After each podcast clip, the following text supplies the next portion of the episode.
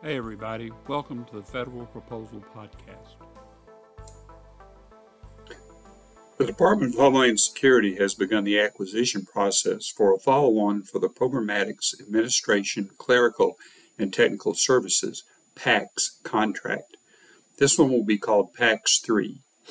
DHS started the ball rolling on PACTS 3 back in August of last year with a notice of intent to recompete and has provided updates at least three times since. The latest update expanded the DHS's intent to have separate tracks for each of the various disadvantaged business areas rather than just service disabled vets as it had done in the first two iterations. Because of the success of the first two department wide acquisition contracts in expanding the spend level for SDVOSBs, you can expect similar results or at least efforts towards expanding spend to the other classes. The gist of the procurement is to provide non IT support services to a number of areas, including consulting, clerical, personnel, physical distribution, billing, reporting, operations, financial planning, stenotype, and record keeping.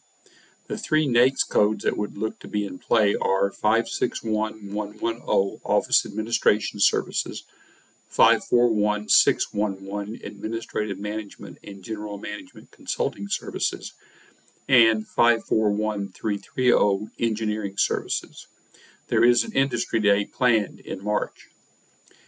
It looks as though we can expect an RFP release in August of this year with awards tentatively scheduled for Q4 of 2024.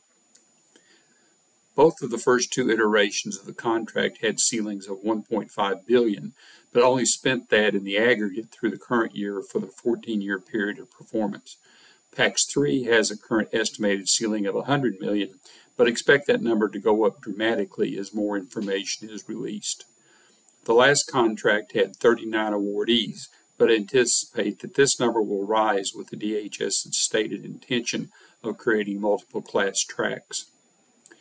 You can find more out about PACTS 3 with GovWin Acquisition Planning Forecast System ID of 427 or by searching sam.gov using PACTS, P-A-C-T-S, as the keyword.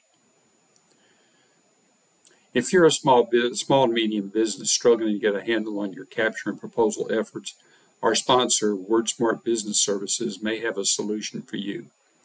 WordSmart provides an affordable enterprise level solution for business development and capture management. Reach out to David Neely at WordSmart and ask about their Proposal Essentials Plus suite. Use code Foxtrot Papa Papa, that's FPP, and see what they can do for your organization. Call David at 720 725 0009.